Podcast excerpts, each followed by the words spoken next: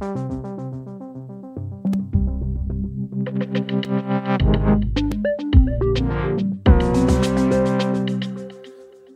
så er det fredag, og klokken den er syv, og du er stået op, og godmorgen til dig. Har du en god morgen? Hvad kunne du godt tænke dig, vi snakkede om i dag, eller måske endda i næste uge? Har du en eller anden historie på, på hjertet, så kom med den. Vi er... Det er faktisk det, vi er her for. En p-pille til mænd. Retfærdigheden er sket fyldes. Nu kan begge køn endelig tage magten og stoppe deres reproduktion. En gruppe forskere de har fundet ud af, at man med et enzym kan lamme sædcellerne, så de ikke kan svømme fra livmoren. Det lyder jo øh, ganske, ganske smart, og måske som noget, videnskaben har ventet på. Peter Humajdan, du er fertilitetsprofessor og ekspert i sæd. Godmorgen. Godmorgen, og tak skal du have. Ja, det er jo en skøn fredag med regnvejr og storm lidt senere på dagen. Og det her er jo også noget af en, øh, hvad skal man sige, en storm, øh, som man har sat i gang endnu en gang. Fordi sidste gang, øh, vi snakkede sammen, det er vel nogle år siden, det var 2021, der var det så en kinesisk urt, som man har afprøvet på nogle mus og nogle aber. Ja. Og øh, det, der skete der, det var, at man skulle bruge det her præparat i 4-6 uger, før det virkede. Og øh, det, der også skete der, det var, at øh, sædcellerne de blev fuldstændig deforme, de kunne ikke bevæge sig, og i den periode, hvor de her dyr blev behandlet med det, der var opstået der ikke nogen graviditeter, og fire til seks uger efter ophør, så havde man normale sædceller igen. Det var så mm. i 2021. Det var det præparat, der hed triptonid. Det har vi ikke hørt så meget mere om. Uh, man kan sige, det er upraktisk, at der skal gå så lang tid, og der skal så lang forbehandling. Det, der er med det nye her, som du nævner, det har jo den der meget mundrette titel, eller navn, der hedder TDI 11861, og det er publiceret i et meget, meget kendt tidsskrift, der hedder Nature Medicine. Og igen er vi ude i øh, mus stadigvæk, øh, og det er fuldstændig som du siger, at øh, man lammer det enzym, som aktiverer øh, sædcellebevægeligheden. Problemet med det, kan man så sige, er igen, at tiden er blevet meget, meget kortere. Nu er det tre timer før, man skal have et samleje, at mm. man skal tage det her præparat, så holder effekten sig i hvert fald tre timer. Men det, man har set igen, det skal vi lige huske, på musene, det er, at efter 24 timer, så er bevægeligheden normal. Okay, det lyder så... meget, meget, ja, det lyder rigtig godt, Christian, men, men øh, man kan spørge sig selv, hvem er, er så planlagt? Jeg ved godt, det her land er jo blevet, begyndt at blive voldsomt topstyret, men hvem er så styret, at man øh, kan planlægge et samleje tre timer før man skal have det, øh, hvis man er ligesom en, ikke er decideret et parforhold. Jeg vil tro, at de fleste samlejer stadigvæk i dag sker øh, uopfordret og uplanlagt. Ja, det, det, det, det er gerne en spontan handling i hvert fald i, i en eller anden grad for mange mennesker, men da, da, det er jo rent nok, der er måske nogen, der sidder og planlægger det, men det er jo så også det, der er det svære ved det her, det er, at den, den virker fra tre timer efter, du har taget præparatet, og så i hvert fald tre timer efter også, men du siger efter 24 timer, så er effekten øh, gået af. Så det er jo ikke sådan ligesom... Øh, jamen, jo, måske det er faktisk lidt ligesom p-pillen. Det er jo også en, en man, et præparat, man tager på daglig basis. Du kan sige, Eller hvad? Uh, her har man så gjort det, ja, nej, det har du ret i, p-pinden tager du på daglig basis. Denne her, kan du sige, har man gjort det lidt lettere for mændene. Nu er det jo stadigvæk mus, vi taler om. Handmusene, uh, ved at de kun skal tage den her, når de skal have sex, ikke? eller mm. når de skal uh, be- besvangre denne her hundmus, hvorimod uh, kvinder normalt set skal jo tage p-piller hver eneste dag. Det, der er problemet, og det synes jeg er så vigtigt, når der kommer de her budskaber ud, det er, selvfølgelig har man søgt efter en mandlig p-pille, det har man gjort de sidste 30-40 år. Og hver eneste år, så kommer der der nogle bobler. Men det, man skal forstå, det synes jeg, det er vigtigt, det er, at fra man har bobleren øh, i en mus, til du står med det endelige lægemiddelpræparat, er der jo, skal der jo foregå en masse undersøgelser, så man vil gå mm. så fra mus i det her præparat til kaniner, typisk videre til aber, inden man overhovedet tør give sig på mennesker. Og hvor lang tid tager det at udvikle sådan et præparat, hvis det så fungerer i alle led? Og skal jeg lige huske at sige, hvad betyder det, at det fungerer? Det betyder, der må ikke være nogen bivirkninger. Der skal helst heller, heller, øh, helst heller ikke være nogen påvirkning af hormonbalancen. Men det tager altså, og hør nu efter, 12-15 år at udvikle et oh. øh, lægemiddel. Og det, og det koster 10-12 milliarder kroner. Så gerne en milliard om året på at udvikle sådan et lægemiddel her. Så, så, så det er altså milliarder af kroner og mange år i fremtiden, vi snakker om, når vi taler om et studie, som er på musestadiet. Men der er ingen tvivl om, at det her er jo bare en gruppe, men mm. der er mm. mange grupper, der arbejder på at udvikle en anden p-pille, blandt andet også i Danmark. Men vi taler stadigvæk om et perspektiv, øh, før det er i handlen, som ligger ude 10-12 år der er jo, øh, fremtiden. Der er jo, øh, der er jo også, altså nu p-pillen er jo udviklet for efterhånden noget tid siden. Øh, den findes der jo forskellige bivirkninger Hallo? ved. Hallo? Hallo? Ha, nej. Hvad laver du, Peter? Du må da ikke lægge på.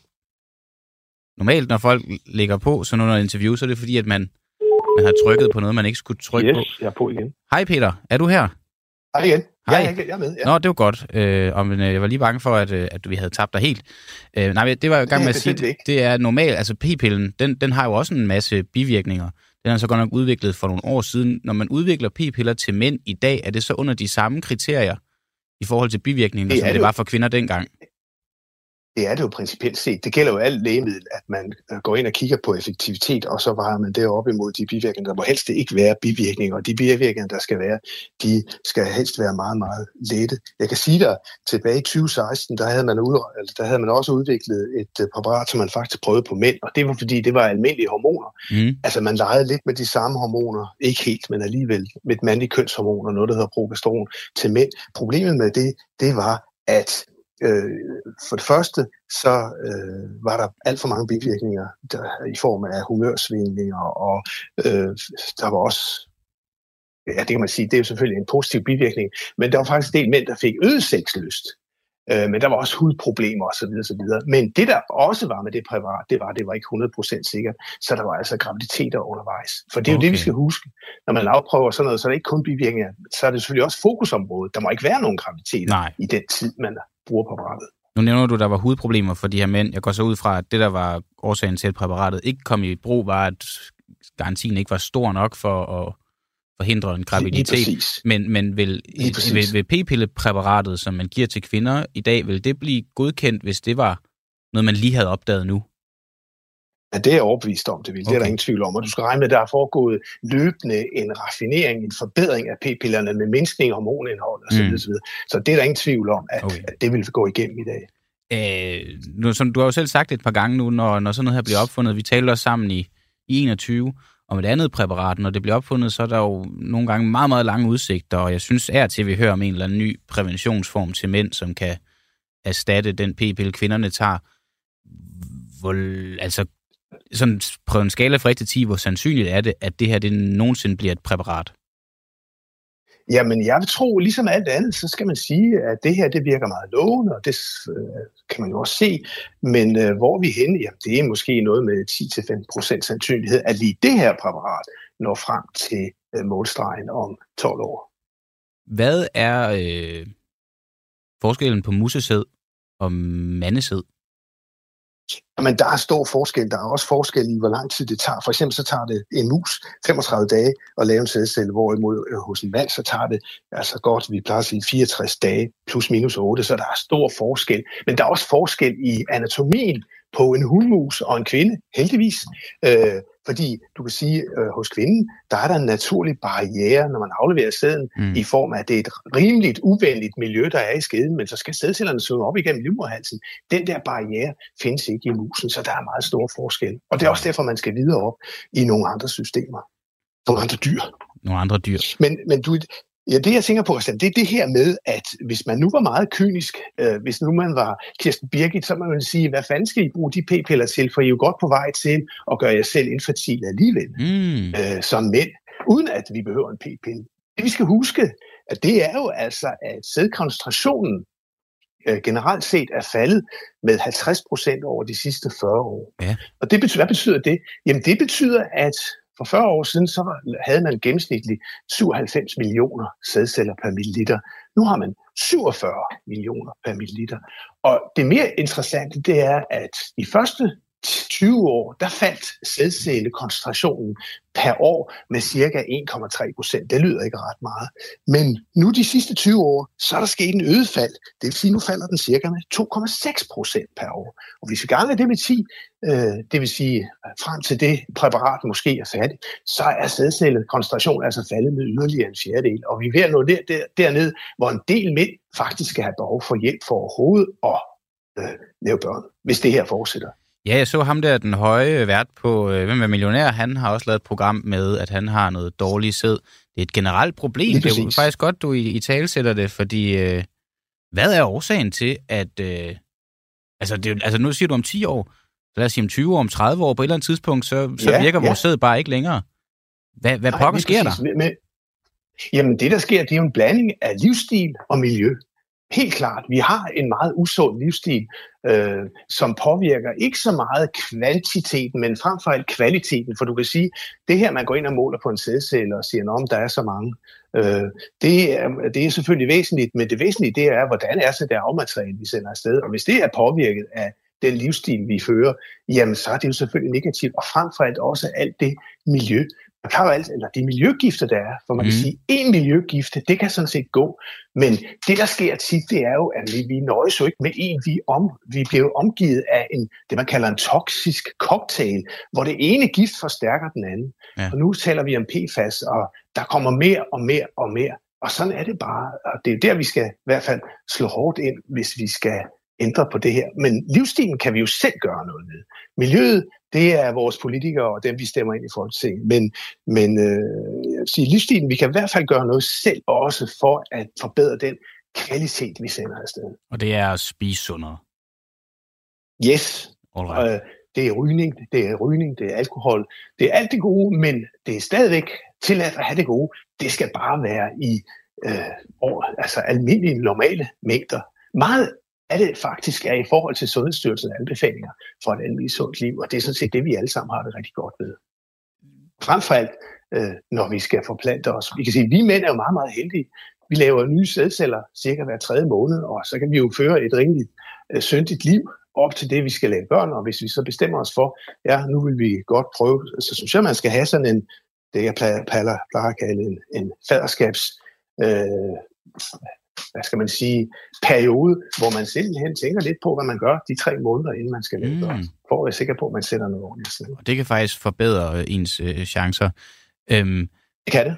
Er det her sådan, det vi det. snakker jo alle sammen øh, klimakrise og øh, andre humanitære kriser, der er også krig, der er alt muligt. Er det her sådan i virkeligheden den lille usynlige trussel, der faktisk tror menneskehedens eksistens? Fordi de tal, du lige bringer i forhold til, at om 10 år, så er det en fjerdedel, det er reduceret vores sædcellemængde. Det er jo helt vildt. Altså, på, hvis man så ganger videre ud på et eller andet tidspunkt, så ifølge de tal, så er den jo helt død. Ja, det er lige præcis, og det er derfor, man kan sige, er der, så, er der overhovedet brug for nogen mandlige PP til den tid? Det kan man stille spørgsmålstegn ved. Jamen, jeg synes at det er et stort problem. Du kan også se det ved, at der generelt set er øh, mere og mere behov for hjælp med fertilitetsbehandling. Det er mhm. selvfølgelig kun sæden, der er problemet. Det er også det, at pigerne, kvinderne, venter for længe med at få deres første barn, og det påvirker deres ægkvalitet, så den er dårligere. Så det er ligesom en kombination af sæd og æg og de arbejdsmæssige forventninger, som er på kvinder i dagens samfund. Det er, jo, det er jo egentlig meget sjovt det her, for det er ikke noget, man hører politikerne snakke så meget om som en, som en trussel for vores eksistens. Vi, vi har prøvet at råbe politikerne op rigtig, ja. rigtig mange gange, men øh, det er ikke, og så bliver det taget op periodvis, men det er ikke rigtig noget, der øh, er specielt interessant. Øh, du kan sige, at i Danmark så står det, der hedder assisteret øh, befrugtning, står for cirka 10 procent af de børn, der bliver født i dag. Det er altså over 6.000 børn. Altså, mm. hvor, hvor der har været en eller anden form, en, en læge inde og hjælpe til. Og det er jo rigtig mange børn. Det er faktisk det højeste tal i verden, og det har selvfølgelig også noget at gøre med, at tilgængeligheden til behandling er meget stor. Vi har en god sygesikring osv., som sikrer, at vi alle sammen kan få vores behandling. Men det er jo et udtryk for, at det her stiger. Behovet ja. for hjælp. Og det er jo, øh, sådan noget hjælp, det er jo også, det er jo også dyrt, så jeg tænker, den, altså helt sikkert, det er noget, vi, det startede jo ved, ved, ved, ved p-piller til mænd, det her, ender i, i en snak om, om menneskehedens øh, overlevelse. Den den snak tror jeg, at jeg vil tage med videre ind i næste uge, og så vil vi prøve at se, om vi ikke kan få nogle politikere på om det her. Peter Humajdan, fertilitetsprofessor og ekspert i sæd. Tak fordi, at uh, du var med her til morgen og sætte gang i min fredag. Tak skal du have, Christian. God fredag. Det er det der med, nogle gange så kan det starte et sted, og så ende et helt andet. Det havde jeg... Øh... Altså, jeg må indrømme, jeg har faktisk aldrig nogensinde tænkt på det her med, med med, mænds, med mænds dårlige sæd og generelt fertilitetsproblemer som en direkte trussel for menneskeheden. Men hvis de her tal de er rigtige, og hvis udviklingen fortsætter på den her måde, så ser det jo faktisk virkelig, virkelig, virkelig sort ud. Og han nåede lige at nævne alkohol, ham her, den gode Peter Humaydan, og det er et spor, vi vil fortsætte i, fordi skal færdselsloven være anderledes for dem, der for nyligt har fået kørekort. En alkoholgrænse på maks 0,2 promille.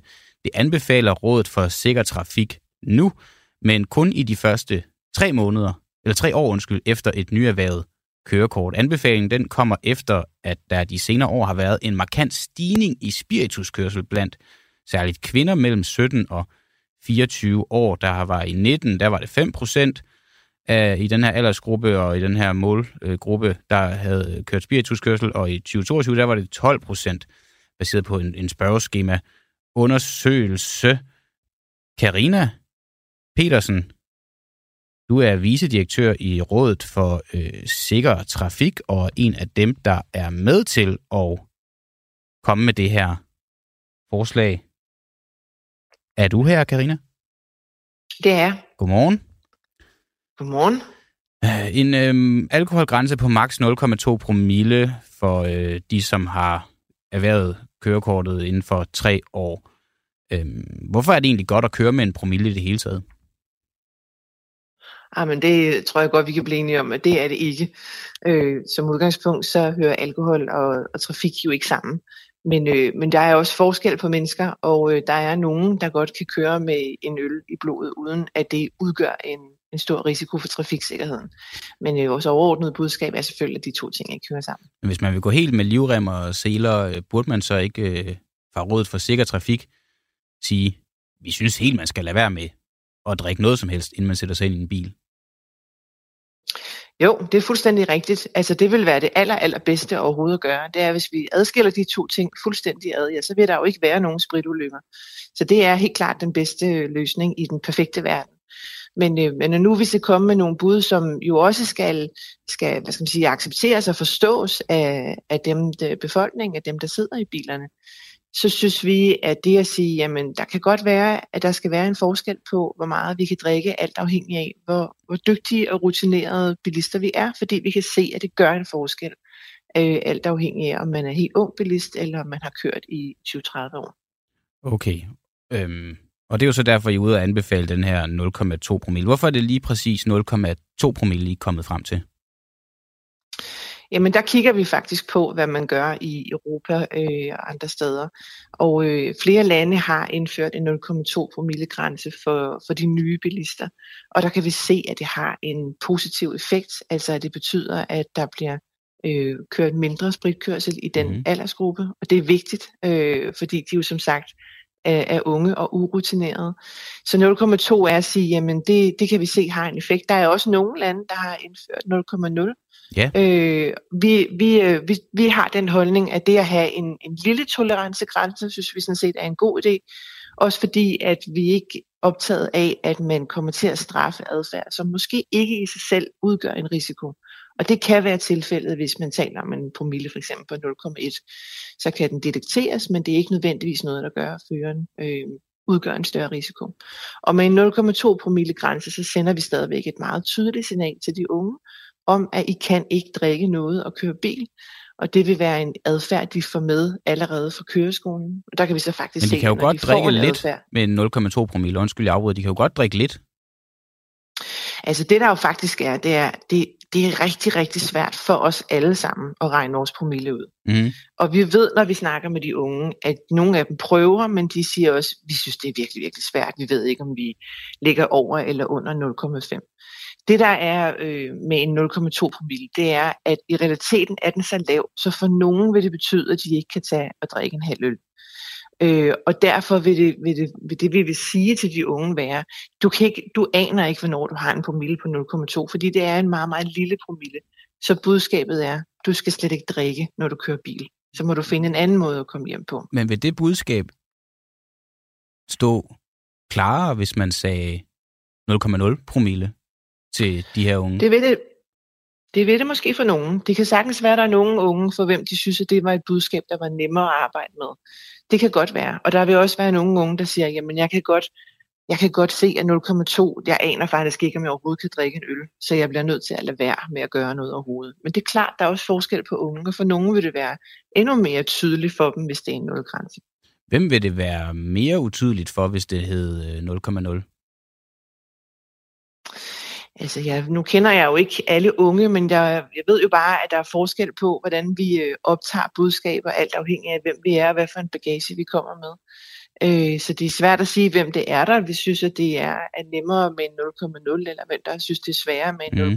0,2. Men jeg synes, pointen her er, at vi er nede i nogle så små promillegrænser, at øh, jeg er ret sikker på, at alle voksne omkring de unge vil sige til dem, det betyder i praksis, at du ikke skal drikke noget, fordi det ved simpelthen ikke, om du ligger over eller under. Men jeg tror bare alligevel, at det for nogen vil være forvirrende. Jeg kan mærke for mig selv, lige nu bliver det forvirrende, fordi 0,2, så kan jeg tage måske en halv øl, måske kan jeg ikke. I virkeligheden, så vil jeg gerne have at lade helt være. For mig vil det være tydeligere, hvis jeg bare fik at vide, at jeg slet ikke skulle drikke noget overhovedet. Hvad vil den negative konsekvens være for de her unge, hvis den hed 0,0?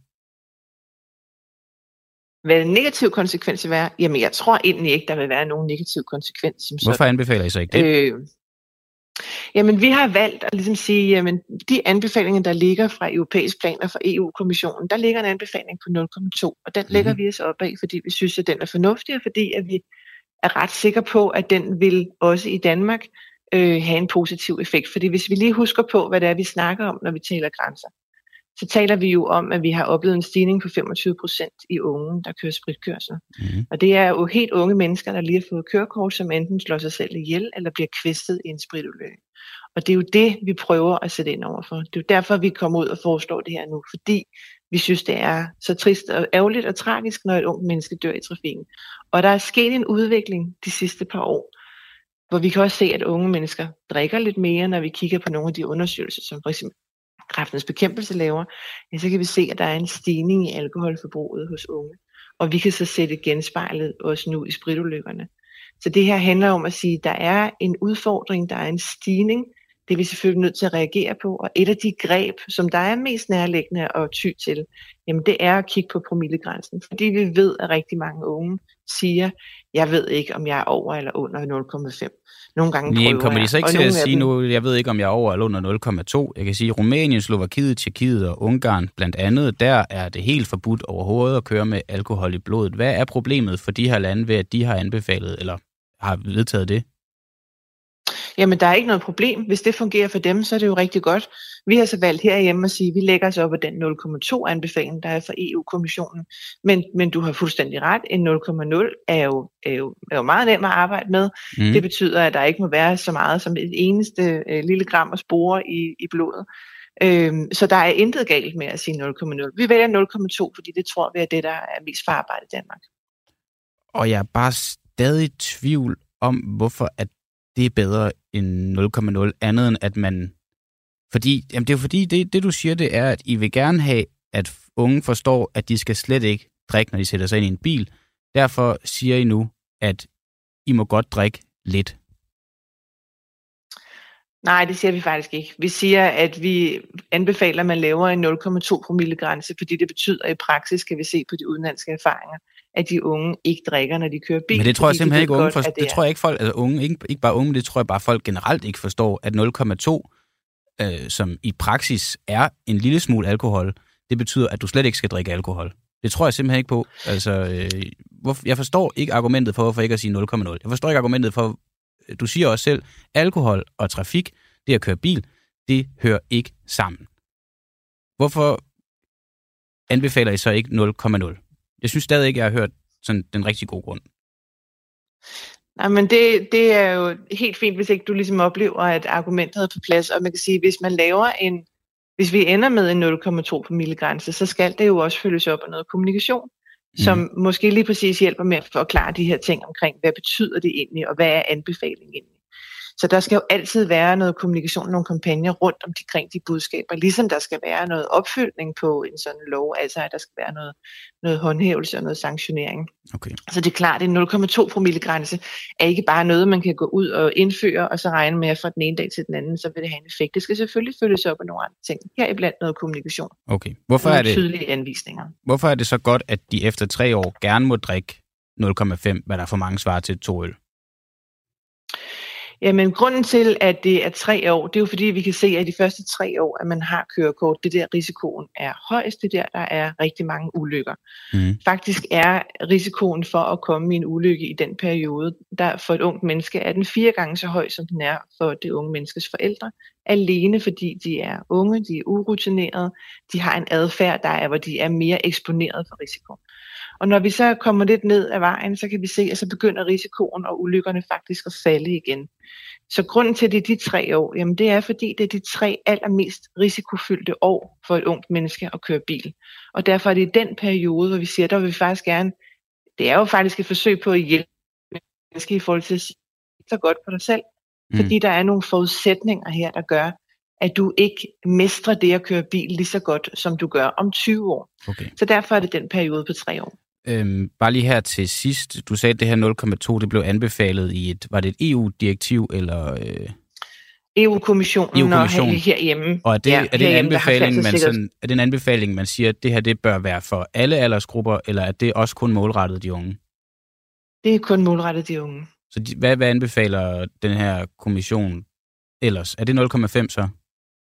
Ja, jeg tror, den fastholder det, vi har på nuværende okay. tidspunkt. Ikke? Okay. Så man har kun været inde og kigge på en særlig øh, målgruppe, og man kan se, her er der et særligt problem øh, i forhold til dem. Mm. Karina Petersen, vicedirektør i Rådet for Sikker Trafik. Du må have en god weekend. Jamen i lige måde. Kører du nogensinde, øh, ja dig der lytter derude, kører du nogensinde med, med alkohol i blodet, når du kører bil? Hvad er det så 0,2 eller 0,5, eller har du sågar kørt det, man kalder for spritkørsel, det kan du skrive ind og, og fortælle mig. Du kan gøre det i vores Facebook-tråd, vi sender live derinde lige nu. Og så vil jeg også bare godt lige fortælle dig, at ja, jeg snakkede også til dig sidst. Du lytter med lige nu, og du gør det altså gratis. Hvis du har betalt, så er det ikke dig jeg taler til. Så øh, luk ørerne eller gå ud og hente en kop kaffe. Men dig, der lytter med gratis. Jeg har sagt til dig, at det er okay. Det er det også. Men kunne du godt tænke dig, at vi sendte igen på mandag? Eller på tirsdag, eller i næste uge, eller ugen efter det, så vil det altså være en, en rigtig god idé at blive, blive medlem af Frihedsbrevet. Det koster 79 kroner om måneden, eller 749 kroner for et helt år. Og så kan vi altså sikre, at jeg kan blive ved med at sidde herinde, Maja kan blive ved med at sidde herinde, der kommer en ny vært her lige om lidt, at vedkommende også kan blive ved med at sidde herinde og sende radio ud, ud til dig. Jeg synes, vi har haft allerede to spændende kilder på nu. Det vil altså være skide ærgerligt, hvis vi ikke kunne have det igen i fremtiden. Så tænk lige over det. Var det værd at poste penge i? Hvis du synes det, hvorfor gør du det så ikke?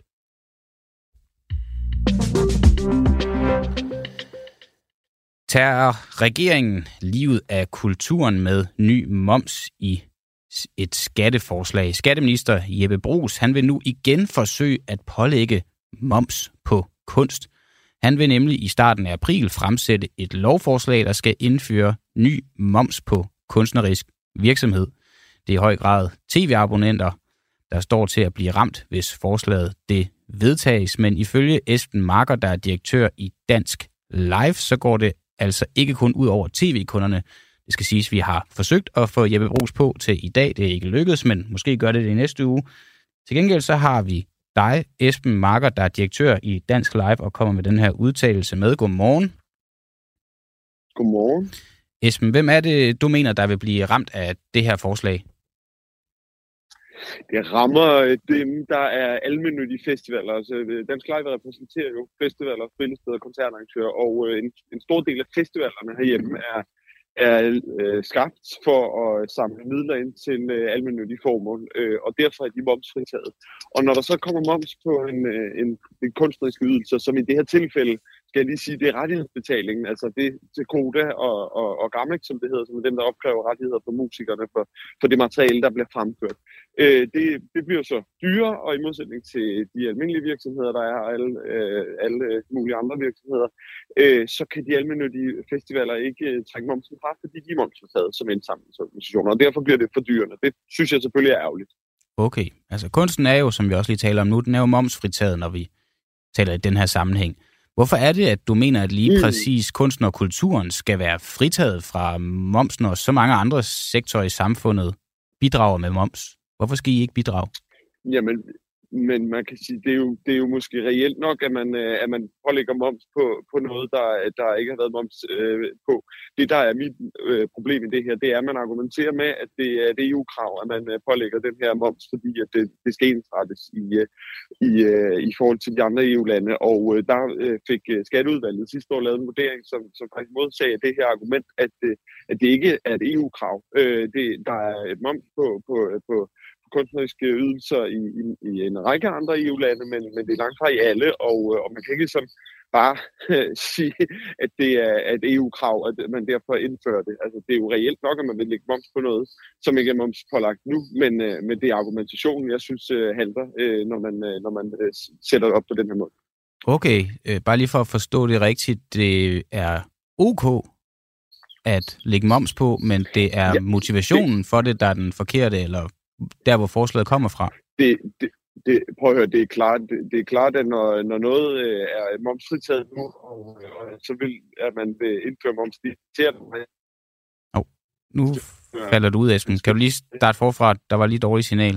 Ja, det, det er da klart, at når, øh, når man øh, vil indføre moms på noget, som ikke er moms øh, pålagt nu, så irriterer det mig som repræsentant for, for de almindelige festivaler, jo, jo. at de skal have en udgift ved det. Mm. Øh, og, øh, og, det, og jeg synes, når man, øh, når man laver indsamlingsarbejde og uddeler øh, sit overskud til almindelige formål, så, så er det måske ikke nødvendigt, at man øh, bliver fordyret med en, øh, med en ny moms øh, på, på noget, som er momsfritaget nu. Så forslaget er okay? Nej, jeg synes ikke, det er okay. Men du siger, at det er... Jamen, det vil godt være, bare mig, der misforstår det, men du siger, at det vil være... Altså, det, der, det er surt, fordi at de har været momsfritaget indtil videre, men, men, men at der er, en, der, er, der er en ok grund til at putte noget moms på. Nej, jeg, jeg siger, der er en okay grund. Jeg siger, at jeg kan ikke se, hvorfor man... Altså, man kan sige, den helt... Jeg kan, jeg kan sådan set... Min, min, øh, min position er, det, vi, man øh, vil fra regeringens side øh, hente en større proveny ind til statskassen. Mm. Det må man, øh, det, det kan jeg sådan set, øh, det må man jo sige, det er reelt nok, øh, at man gerne vil det. Øh, om jeg kan lide det eller ej, det, det, det, jeg, jeg, kunne, jeg kunne nok godt komme på andre steder, man kunne lægge den moms på, eller, eller, eller andre steder, man kunne hente den, uh, hente den indtægt. Men det er, jo, det er jo et valg, man tager, og, og, og i, i et skatteministerium, man vil finde øh, pengene her, og, øh, og det irriterer mig, dig, øh, mig da, at, øh, at man så vil lægge det på, på noget, som er momsfritaget nu, som rammer, rammer dem, jeg repræsenterer. Yeah. Øhm, og om det, altså, ja, så jeg synes, ikke, jeg synes ikke, det er okay. Jeg synes, man kunne finde penge andre steder, mm. men, øh, men, øh, men det, er jo, det er jo reelt nok, at man gerne vil finde flere penge øh, til statskassen. Det, det, er jo, det er jo sådan set det, jeg siger. Ja, og det er jo det, den, vi skal bruge nogle flere penge lige nu, blandt andet på udgifter til forsvaret og så videre det her det ja. var et sted, man kunne, kunne finde dem. Altså, der er jo rigtig mange festivaler lige nu. Der er Roskilde, Tinderbox, Northside, Copenhagen, Skanderborg, Jelling Festival, Syd for Solen, Jazz Festival, Heartland og mange, mange flere. Det kan jo godt give en indtrykket af, at det her det er et ret godt marked, siden så mange festivaler kan eksistere. Er det ikke okay, at ja, I skal bidrage, når et marked ser ud til at være så godt? Jo, men du skal huske, når du rammer alle de her op, at der er en, øh, en række af de store, som er, som er private virksomheder, som jo mm. betaler mm. alt det moms, øh, de skal. Mm. Det her rammer konkret dem, der øh, laver indsamlingsarbejde og samler penge ind, som de deler ud til, til velgørenhed og almindelige formål. Og det synes jeg, der er, er, er en ærgerlig tendens, at dem, der dem, der samler penge ind og deler ud til, til udvikling i lokalområder og til kunstnerisk fornyelse osv., at de skal pålægges ekstra omkostninger. Man kan sige, det er jo, det er jo det, det bliver fattigere liv på den, eller fattigere land på den måde, at, at der bliver færre penge til, til uddeling. Og Men, det er jo, øh, det, det er, jo øh, det er virkelig, virkelig derfor, jeg reagerer. Nu nævner du så selv, at nogle af dem er private virksomheder, der allerede i forvejen betaler moms. De er vel så beviset på, at det godt kan lade sig gøre, at det ikke nødvendigvis behøver at være et problem Øh, ja, det kan man jo. Det kan du sige. Man kan sige, det er jo vidt forskellige produkter, de leverer, og det er jo vidt forskellige udgangspunkter, der er for de her virksomheder øh, og, og, og de almindelige øh, festivaler. Øh, og jeg tror ikke, man kan, man kan sige, der er masser af private virksomheder, og de, de trives, men, men det, som de almindelige festivaler øh, øh, laver, det er jo... Øh, man kan sige, det er nogle andre festivaler, og det er også et andet øh, aftryk, vi sætter i verden. Og øh, man kan sige, det, det, det, det kan man. Men vi kunne godt drømme om at have et, øh, et land, hvor, hvor alle festivaler var, bare var private. Det ville igen bare blive et fattigere land, fordi man får, man får en masse, man får en masse god, øh, gode midler ud og leve øh, af de almindelige festivaler, når folk mødes og, og ser Rasmus Sebak og drikker fadet, eller hvad de gør rundt omkring. Og det, det vil jeg personligt være, være ærgerlig over at, at, at, at, at leve i sådan et land. Men, øh, men det er jo, altså man kan sige, det er jo... Øh, det er jo, øh, Hvorfor vil det blive et fattigere land? Pengene, der vil vel komme flere penge til, og de festivaler, jeg nævner op, hvor du siger, at mange af dem er, er private, de, ja, de fungerer jo ret du, godt. Det er festivaler, jeg, jeg selv har været glad for at komme på. Ja, men jeg tror ikke, man skal gøre det helt op i penge. Altså, øh, der er jo også andre værdier her i, samfundet. Og det, der sker på de, øh, på de almindelige festivaler, det er, at der bliver bragt penge ud til nogen, som, øh, som kan, som kan flytte ting, om det er almindelige eller udviklingsindsatser i lokalområder, eller, eller uddelinger til, til øh, organisationer i udlandet, som nogen også deler ud til. Det synes jeg er værd at bevare øh, og hylde, og, og det synes jeg også, de bør have gode muligheder for at lave deres arbejde. Okay. Men det er klart, altså står du helt objektivt og ser på det, så, så kunne det, altså, men igen, det er jo, det er jo hvad vi vil. Vi kunne, der er alt muligt, der kunne, øh, der kunne laves om, øh, og, og det er jo, det er jo optikken, der ser. Alright. Esben Marker, du er direktør for Dansk Live. Tak, fordi du var med her til morgen, og så må du have en god weekend. Selv tak. God morgen. Og så kan jeg fortælle, John, Lau, jeg kigger på dig lige nu. Du har skrevet, nu er jeg træt af alle de pitches, det eneste tidspunkt, du ser ind i kameraet og forbinder dig. Så nu melder jeg mig ind så jeg kan undgå det blik og skammen over at se med gratis. Det var ikke på den måde meningen, at du skulle skamme dig, John, men ikke desto mindre, hvis det har virket, så er jeg glad for, at du har meldt dig ind. Og velkommen. Nu skal det handle om de små købmænd, som i den grad led, da energikrisen i efteråret gjorde sit indtog. Det var noget, den lokale købmand i Vestenskov på Lolland, Hans Hansen, i den grad mærkede til. Det seneste halve år har de stigende energipriser gjort det mere end almindeligt svært at få enderne til at mødes. I august alene var elregningen cirka femdoblet fra 8.000 kroner til 41.000 kroner. Hold nu op. Men så kom statsminister Mette Frederiksen forbi vores frelser hun havde både pressefolk og journalister med på slæb og fortalte Hans, at hun vil arbejde for en støtteordning, som skulle hjælpe de små købmænd som ham. Hans han skulle ikke sidde i denne her nød alene. Mette Frederiksen vil hjælpe ham. Besøget fra landets leder her, det faldt i september, og selvom energipriserne nu ser ud til at falde igen, så har krisen altså gnadet så stort og troende et hul i kassen hos Hans Hansen, at fremtiden stadig er usikker for den lokale købmand som følte sig glemt. Men så skete det. Sidste fredag kunne et flertal på Christiansborg præsentere en ny hjælpepakke, og det blev til 50.000 kroner til små købmænd som Hans.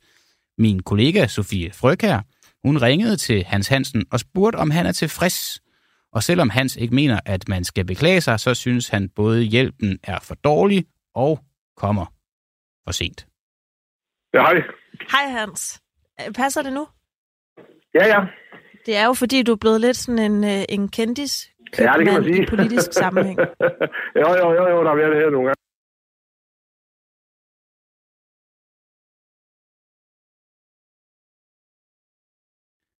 Og så stoppede Hans Hansen.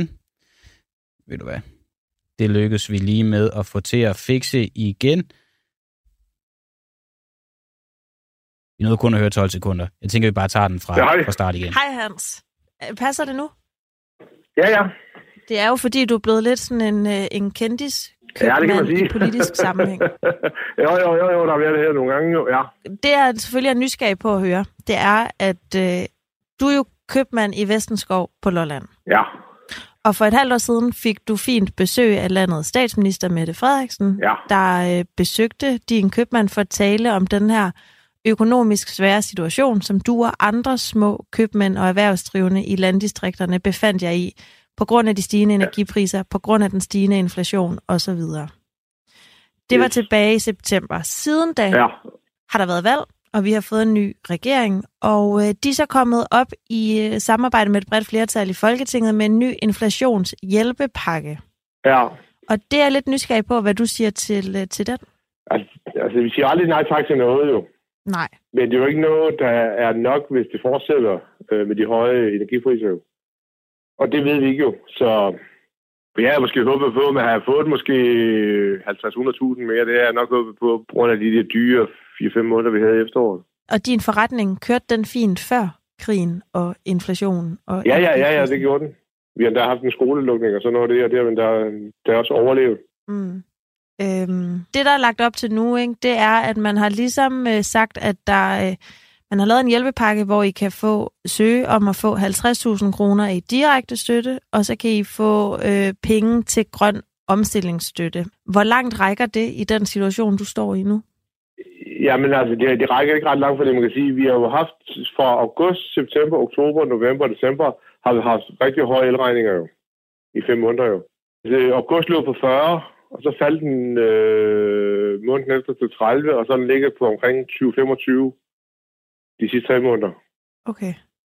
Men min gamle elregning, nu var jeg for sjov inde og så se, i 21, der var jeg nede på 8.000. Så den er jo stadigvæk, de, er jo, de er jo stadigvæk tårnhøje. Nu har jeg lige fået, for januar, der er den så ved nede, der, der var den på omkring 10.000. Men altså, vi ved jo ikke, hvad der sker fremadrettet igen. Altså, jeg er jo ellers set med at have låst elprisen fast, så vi vidste, hvad vi havde at regne med. For det, det er her, man går med en utryg øh, tilværelse. Man ved ikke, om man har købt det sådan i morgen. Øh, hvad er elprisen i morgen? Jamen, er den, er den 6 kroner, eller er den 4 kroner, ikke? Eller 3 kroner, ikke? Det ved man ikke. Men kommer det til at gøre en forskel, den hjælpepakke, der kommer nu for din forretning? Nej, det altså, jamen altså, jeg overlevede lige, en, lige altså nu jo ikke, men altså, kommer der igen uh, tårnhøje elpriser, så tror jeg ikke, vi fortsætter. Så bliver jeg nødt til at lukke? Jeg skal tro, at man vælger, for jeg vil ikke, gå, altså, jeg vil ikke stå gratis i butikken jo, fordi jeg skal betale elregninger. Da du havde besøg af Mette Frederiksen, der var der jo flere medier, der skrev om det, og hun lavede også et opslag på, øh, på sine sociale medier om det, hvor hun skrev det her med vigtigheden af at holde liv i købmandsforretninger som din Ja. ude i landdistrikterne. Føler du, at politikerne har gjort nok for at hjælpe små erhvervsdrivende som dig igennem krisen? Øh, nej, det synes jeg ikke. Altså, jeg synes måske, de burde gå ind og så sige, at vores elregning er på... Altså, vores gamle elregning plejer vi at på 10, og så er de ved op på 30. Så burde man måske få en fast revision i elregningen øh, hver, hver måned, jo. så kan man forholde sig til den. Man kan sige, at 50.000 hjælper ikke ret meget, når vi har betalt. øh, Jeg har jo, jeg har jo brugt for over 200.000 kroner ekstra strøm i 22 jo. Ja. Så det falder i et dybt hul. Ja, det gør det. Altså, for det er jo ikke en støtte, vi skal bruge fremadrettet. Det er jo faktisk en støtte, vi skulle have haft til vores gamle elregning, der var tårnhøj jo. Det er derfor, jeg siger, det, det vil jo ikke hjælpe på den lange bane, fordi øh, så skal der i hvert fald nogle flere, flere 50.000 op i lommen. Grunden til at interessere mig for det, det er jo fordi, at politikerne, da de præsenterede den her øh, nye inflationshjælpepakke, der var der flere af dem, der nævnte lige præcis hjælpen til øh, små købmænd ude i landdistrikterne, og at det var vigtigt, at Danmark ikke knækkede midt over. Så Ja. derfor er jeg jo interesseret i, hvor stor en hjælp er det her egentlig? Vil du kalde det en, en stor håndtrækning? Ej, jeg kalder det en lille, en lille håndtrækning til nu og her. Hvis du så tænker på den snak, du havde med Mette Frederiksen, da I gik rundt der blandt dine varehylder øh, tilbage i september. Er, er, er det så den hjælp, du har forestillet dig, I ville få, som nu også er kommet? Jamen, jeg ved ikke, hvad jeg har forestillet mig. Altså, jeg havde jo håbet på, at det var noget... Øh, jamen, det er jo svært, hvad pokker man skal sige, men vi ser jo bare til, at øh, der skulle være et større beløb øh, tilbage. For ellers så, så øh, æder det hele så op i elregninger jo. Og der snakker hun så om altså, sa- samme kommissions, øh, ligesom i coronatiden jo. Der kunne folk jo få øh, de måneder, de var lukket, der kunne de faktisk få måned for måned jo, hvis de har lukket jo. Så jeg også håbet på, at vi måske kunne have fået nogle penge hver måned Mm. til elregningerne. Har du, øh, har du talt med Mette Frederiksen, siden hun besøgte din købmand der tilbage i september? Ej. Jeg havde faktisk sagt til Christina, min kone, der dagen før, den der kom i fredag, og hun havde glemt det besøg, hun havde her på Lolland jo. Så kom den så dagen, dagen, dagen efter jo. At, det var faktisk mig, at, at, at, at man, man ingenting hører, fordi det er jo gået for lang tid, jo, må man sige. Men så kom valget jo der i november jo. Ja. Jeg tror, det var der, derfor, det blev, blev sat, sat meget hen jo. Og hvordan, øh, jeg er lidt nysgerrig, hvordan kommer det egentlig i stand, at statsministeren kommer på besøg? Jamen altså, jeg, jeg synes, jeg hørte, hun skulle et eller andet i Nakskov med lokalpolitiet. Og så ringte jo bare, bare til mig, også, fordi det var den tætteste butik på Nakskov jo. Okay. Hans, tak fordi jeg måtte ringe og lige høre, hvad du tænker. Yes. Jeg synes, det altid er lidt interessant, det her med øh, de øh, almindelige mennesker, som politikerne besøger, Ja, og ligesom høre om deres problemer. Hvad er det, der er galt? Og så bagefter forsøge at finde en løsning. Og så ligesom vende tilbage og spørge og undersøge, om ja, Ja, det så også ja. løser de problemer. ja fordi altså, folk siger, at det er ærgerligt, hvis man skal lukke, og det siger turisterne også. Altså, du må også kigge forbi en dag, hvis du kommer ned. Det vil jeg gøre. Det lover jeg. Øh, tak fordi jeg måtte ringe. Og, ja, det var dig. Ja, det er godt. Hej igen. Hej. Og øh, jeg kan bare lige sige, inden vi lige går videre i forhold til indslaget med øh, Karina Petersen, vicedirektør for Rådet for Sikker Trafik. Susanne Kælderup, hun skriver, enig Christian, nul alkohol, når man kører bil. Og så tilføjer hun, hun har aldrig selv kørt med alkohol i blodet. John Lau, der lige er blevet medlem, og igen, velkommen John, har skrevet, at han har købt et alkometer. Det er jo måske også meget smart. Øh, men er der ikke også nogle gange nogle usikkerheder på, på de der almindelige øh, alkometer, man kan købe til sig selv. Det ved jeg ikke. Det kan også være, at du har købt sådan virkelig et fancy et, og så er det jo meget smart. Og Mark Ames, han skriver, at man kan regne sin promille ud ved at bruge Windmark-formlen. Den, der findes sikkert også en, en app, og det kan man jo så også gøre. Men igen, det er jo mange usikkerheder omkring det her. Jeg må da også indrømme, jeg selv har kørt med alkohol i blodet, altså hvad jeg ved af, aldrig noget, der har været over grænsen på, på 0,5, men jeg har kørt med, med, efter jeg har drukket en enkelt øl, og øh, det føles skyldigt at gøre det, selvom at man ved, man godt må. Og så kan jeg spørge mig selv, om, om det så er fordi, der på trods af loven er noget skyldigt ved det. Jeg ved det ikke, men det føles forkert. Og når det føles forkert, så tænker jeg nogle gange, at man bare bør lade være. Altså, jeg har heller ikke gjort det meget, meget længe, skal det lige tilføjes, men, øh, men ja, det er jo en overvejelse, man kan gøre sig. Vi vender her på en uafhængig morgen tilbage til en af tidens helt store historier, nemlig mysteriet om sabotagen på Nord Stream gasledningerne.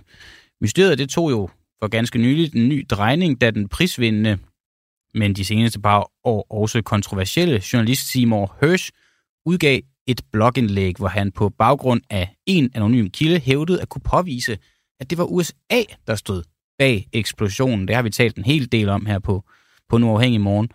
Og om ikke andet, så har historien jo skabt debat, men her til morgen, så har vi Oliver Alexander med. Han, har, han arbejder til daglig med finansielle analyser, og så er han på rekordtid blevet et etableret navn inden for OSINT. O-S-I-N-T, det betyder Open Source Intelligence.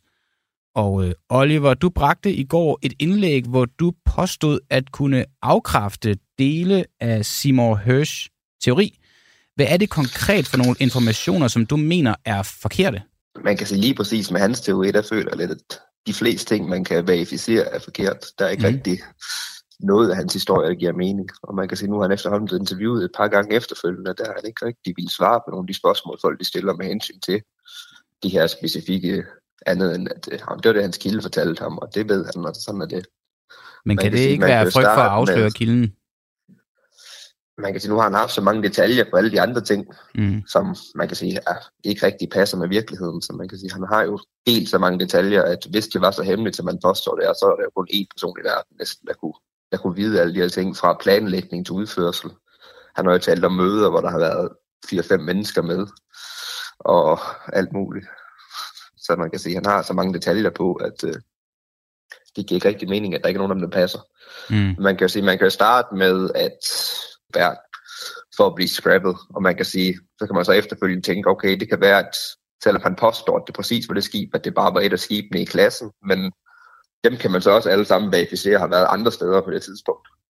Men er det der, eneste. hvis vi nu går ud fra, at han nævner forkert navn på det her skib, er der så andre skibe, der vil kunne udføre det her? Øh, ikke af sådan norske skibe af den klasse, fordi man kan sige, det eneste har været, hvad hedder det, en del af Baltop, så det der hedder Hindø, og det, det var der, men det har ikke været tæt på de steder, hvor at sprængningen har foregået på det tidspunkt. Det kan man både følge på AES-tracks, og de passer så også med satellitfotos, hvis man tager satellitfotos på samme tidspunkt.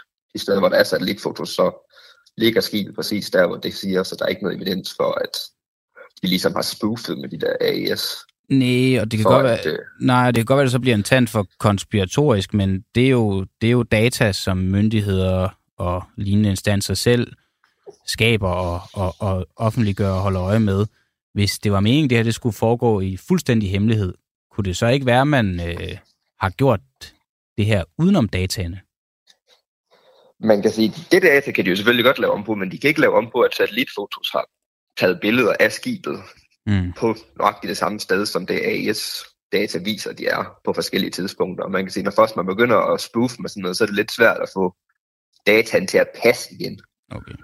Præcis ved, på minuttet til meteren med, hvor den er henne på det tidspunkt. Hvis du først er begyndt at slukke for den og skifte lidt rundt på, hvor du siger, det er, så det er meget svært at få det til at passe igen, uden at det ser ret mistænksomt ud, at den lige pludselig har flyttet sig.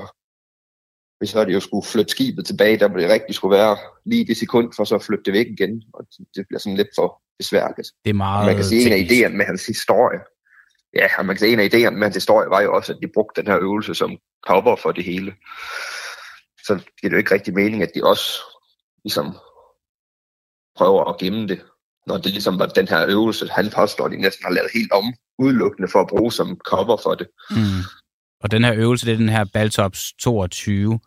Øh, ja. Kan den her sabotage være knyttet til den her øvelse på nogen tænkelig måde? Teorien kan den vel godt. Det er umuligt at afkræfte uden rigtig at vide sådan detaljerne, men der er ikke noget evidens for, at i hvert fald det, han siger med hensyn til de norske myndigheder, norske skibe og noget, det har noget mm. sådan, evidens for, at det er virkeligt. Og man kan sige, så er der også så mange andre huller i hans historie, at der er nogle detaljer, der bare er forkert, så det giver ikke rigtig mening, hvis han havde så meget adgang til en kilde, at hans kilde så vil tage fejl på alle de her punkter. Alright. Og Oliver Alexander, der er mange, der spørger, skriver lige nu ind og spørger, øhm, hvordan dit arbejde foregår, altså hvor du har dine kilder og informationer fra. Kan, kan du lige kort forklare det? Øh, man kan sige, med sådan noget her, der bruger jeg for det mest åbne kilder, for jeg føler, det er vigtigt, at man ligesom kan vise over for andre, at her har man sin evidens, og sådan noget, her har man, du ved, så kan andre folk også gå ind ligesom og dobbelttjekke det, hvis det er, mm. frem for bare at have en eller anden anonym kilde. Altså som regel også kilder på tingene, som jeg bruger, men så prøver jeg at finde noget, der ligesom nu vil sige, stemmer overens med det. Du arbejder med det man her open det her, source man... intelligence. Kan du lige flette ind også, hvad det, ja. hvad det er for noget? Det er jo, ja, hvor man bruger åbne kilder, kilder som alle i princippet kan have adgang til, mm. til, at, til at lave det her frem for at bruge klassificerede kilder og hemmelige kilder og sådan nogle ting. Så bruger man ting, som alle har mulighed for at skaffe adgang til. Man kan selvfølgelig sige, at der er nogle ting, man så skal betale for at få adgang til, men der er ikke noget, der stopper folk fra det som sådan. Og man kan sige, det her der er brugt til noget som, man kan sige Marine Track, hvor du kan gå tilbage og se alle de her AS-signaler på skibe rundt omkring i verden, og så kan man bruge satellitfotos fra forskellige satellitfotofirmaer, hvor du kan købe dem, eller få dem gratis, afhængig af hvad for firma det er, sådan nogle ting, til at ligesom at, ja, se om de her ting, de stemmer overens. Og når det ligger sådan helt åbent ud, det her, og noget af det skal man så betale for, det er, hvad det er, så det er vel også en god mulighed fra for eksempel USA til at manipulere med data og overbevise alle de, som har adgang til de her kilder, det vil sige alle, om at øh, de ikke har haft noget med det at gøre. Er dine kilder her mere sikre end det Simon Høs, Simon Høs refererer til? Man kan sige, der er i hvert fald evidens for, at mine kilder eksisterer. Der er ikke noget evidens for, at hans kilde eksisterer, mm. den her, end det han påstår. Og man kan sige, jo, noget, noget af dataen kan manipuleres, men det er jo svært at manipulere med satellitbilleder og sådan noget, der bliver lagt ud af forskellige virksomheder. Og hvis man ligesom skal manipulere med så mange, så kommer der så mange folk med den der konspirationsteori, at det er sådan, så skulle det næsten kun være Congress, og så det der Gang of Eight, som man siger, Biden ville holde udenfor, der ikke var involveret i det efterhånden. Okay. Så, så vil du så sige, med, med, med dine informationer sat over for de informationer fra Simon Høs, som du ikke anerkender, vil du så kunne udelukke, at det er USA, der står bag? Nej, jeg vil ikke udelukke USA. Jeg vil udelukke, at det er sket på den måde, han påstår, det sket. Mm. Fordi man kan sige, som det er lige nu, så er der ikke noget konkret evidens, der peger på nogen. Man kan sige, der er jo nogle motiver bag det. Nogen kan man sige peger på USA. Der er også en del, der man kan sige, der peger på Rusland. Men der er jo ikke noget konkret evidens, derfor er kommet frem. Det kunne jo så godt være muligt, at nogle af de forskellige, hvad hedder det, efterretningstjenester har det, der bare ikke er offentligt endnu. Det mm. ved jeg ikke, men jeg har ikke selv været nede på røret og kigge. Nej, det er klart. Findes der af alle de data, du, du nævner og du beskæftiger dig med, du har lidt allerede svaret på det, men findes der noget, der peger på, at det skulle være Rusland i højere grad, end at det skulle være USA, hvis vi udelukker sådan alle tanker omkring motiver og så videre? Mm, man kan sige, at der er nogle sådan lidt interessante tracks og sådan noget omkring tidspunktet, hvor det skete. Der er blandt andet nogle russiske sådan fragtskib og sådan noget, der var sådan, der lå lidt lige omkring de her steder, hvor de sprang i længere periode, end det burde give mening, hvor de måske var der lige en uge eller sådan noget, og sådan mm. flød lidt rundt. Så man kan sige, det kunne måske være et tegn på, det var dem. Det kunne måske også være et tegn på, at øh, i dagene op til, der var der rigtig meget aktivitet af den, hvad hedder det, med den amerikanske flåde med helikopter og sådan noget ud fra Kaliningrad, hvor de jo så virkelig meget ud til, at de var ved at lede efter en ubåd eller noget i det område. Der var en helikopter, der fløj rundt der i to dage, og sådan en, en flådehelikopter, og ja. så i hvert fald ud på tracks, til at den fløj rundt og dyppede sonar ned, for at prøve at finde en ubåd. Og skulle det så være mm. en anden ubåd end deres egen, de skulle lede efter? Ja, for det var i september, det havde ikke noget med øvelsen og Det var sådan, det var et par dage inden eksplosionen, så det okay. har nok været... Og altså, så det vil sige, hvis, hvis nu vi antager den her teori er rigtig om, at de ledte efter ubåde, så har de haft nys om, en mistanke om, at en eksplosion skulle finde sted ganske kort efter? Enten det, eller så har de bare forsøgt at spore en russisk ubåd. Man kan sige, det sker jo hele tiden. De prøver jo altid at prøve at finde hinanden, både amerikanerne og russerne med hensyn til deres ubåd og sådan noget. Mm. Det er jo, Men hvorfor skulle de lige have en mistanke om, at en ubåd skulle være der på det tidspunkt? Hvis vi bliver i de her spekulationer. Øh, man kan sige, det var sådan 200 km væk fra eksplosionerne omkring som cirka 100 km ud fra Kaliningrad. Der ligger nogle ubåde der, der ligger til normalt som en del af den russiske flåde. Så man kan sige, de har jo nok, øh, hvad hedder det, de har jo nok set den sejle ud derfra, og så har de jo nok prøvet at, prøve at finde ud af, hvor den er på vej hen og sådan mm. noget. I hvert fald er mit bud. Og så i den her totalt spekulative verden, så kunne det måske også være en del af deres egen aktion mod ledningen det, øh, mener du mod hvis, hvis egen aktion? Altså USA's egen aktion, hvis vi antager, at det var dem, der havde gjort det, så det, at de er i luftrummet ja. omkring det, er vel også bemærkelsesværdigt? Ja, Altså, det var, det var cirka 200-230 km væk derfra. Okay, okay. De fløj rundt i et par dage, okay. så man kan sige, jeg føler ikke rigtigt som sådan, det er relevant andet, hvis mm. der var en russisk ubåd, der havde de efter. Alright. Nå. Oliver Alexander, du øh, arbejder med det her open source intelligence og har øh, indsnuset en masse informationer omkring aktiviteten, omkring øh, den her øh, rørledning og gennemgået Simon Høs debatindlæg. Tak fordi du var med her til morgen, og god weekend. Tak for at jeg måtte komme. Tak lige måde. Tak. Nu er klokken lige lidt i 8, og det betyder, at vi om et ganske kort øjeblik går på weekend. Og jeg håber, du får en god weekend. Jeg håber, du får slappet af. Det er det, vi lidt har brug for lige for tiden. Stress er den store ting, og øh, hvis vi skal bekæmpe det, så tror jeg, vi skal starte ved os selv. Tag hensyn til os selv. Pas på os selv. Husk ikke at køre spritkørsel. Ja, det er det, jeg siger her til sidst. God weekend.